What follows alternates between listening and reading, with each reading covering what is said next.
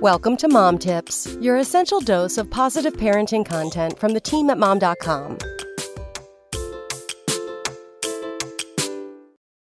Here's what happens when a child's backpack is too heavy. True story. I was helping my daughter clean out her backpack when I came across one of my dinner plates buried underneath her books, papers, and a wad of fused together gummy bears. Her excuse? She was eating a sandwich in the car on the way to school and forgot to leave the plate behind. I was relieved I didn't find the rest of that sandwich in there. But the dinner plate wasn't the most shocking thing about this story.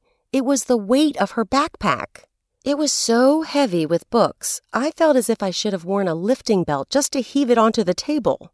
According to my daughter, no one had time to go to their lockers, so they were forced to carry all of their textbooks from class to class.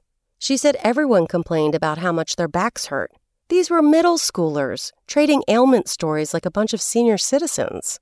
Us parents aren't the only ones worried about our kids literally doing the heavy lifting. Experts are concerned with what those backpacks are doing to our children's bodies in the long term. Nurse practitioner Ember DiStefani said all of that extra weight can cause pain and damage that extends beyond their backs. A too heavy backpack can lead to neck, shoulder, and back pain, she told Mom.com. Besides the weight, the way a backpack is carried can often be the culprit.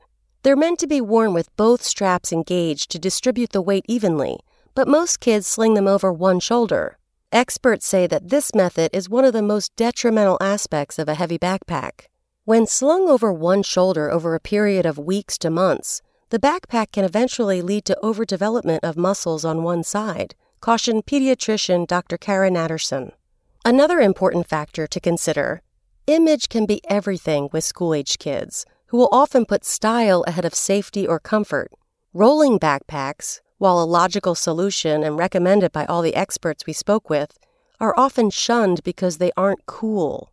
Many of my patients are concerned about designer brands and personal style rather than ergonomics, DiStefani said. I encourage my patients to get backpacks with wide padded shoulder straps and a waist strap.